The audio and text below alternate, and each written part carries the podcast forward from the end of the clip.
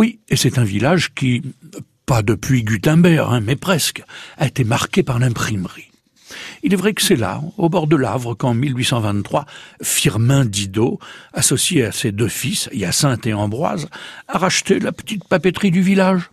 C'était un étonnant personnage, Firmin Didot, qui va véritablement changer la vie du Ménil sur l'Estrée en ajoutant une imprimerie à la papeterie existante. Et c'est aussi un génie de la typographie.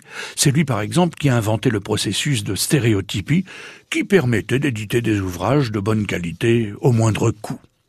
Fort apprécié dans la région, il sera d'ailleurs élu député en 1827 et, il gardera longtemps son mandat jusqu'à sa mort survenue au Ménil en 1836. Avant lui, les métiers de l'imprimerie étaient réservés aux hommes et les compagnons imprimeurs parisiens n'étaient pas des gens faciles à vivre. Hein. Eh bien, dans ces conditions, il allait s'en passer.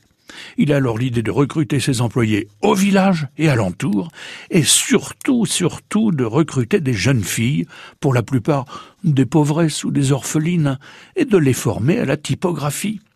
Elles étaient logées et nourries dans les annexes de l'imprimerie, ces jeunes filles-là. Firmin Didot et ensuite ses deux fils ont donc été les grands bienfaiteurs de cette région de la vallée d'Avre. Et aujourd'hui, entre la départementale 50 et le cours de l'Avre, entre le pont Franchet et l'ancienne école Marie-Immaculée, les bâtiments de la célèbre imprimerie historique sont toujours visibles et en activité.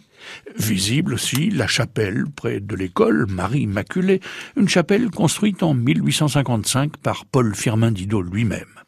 Il y est d'ailleurs, il y est d'ailleurs enterré avec quelques parents. Firmin Didot repose donc définitivement dans notre village normand.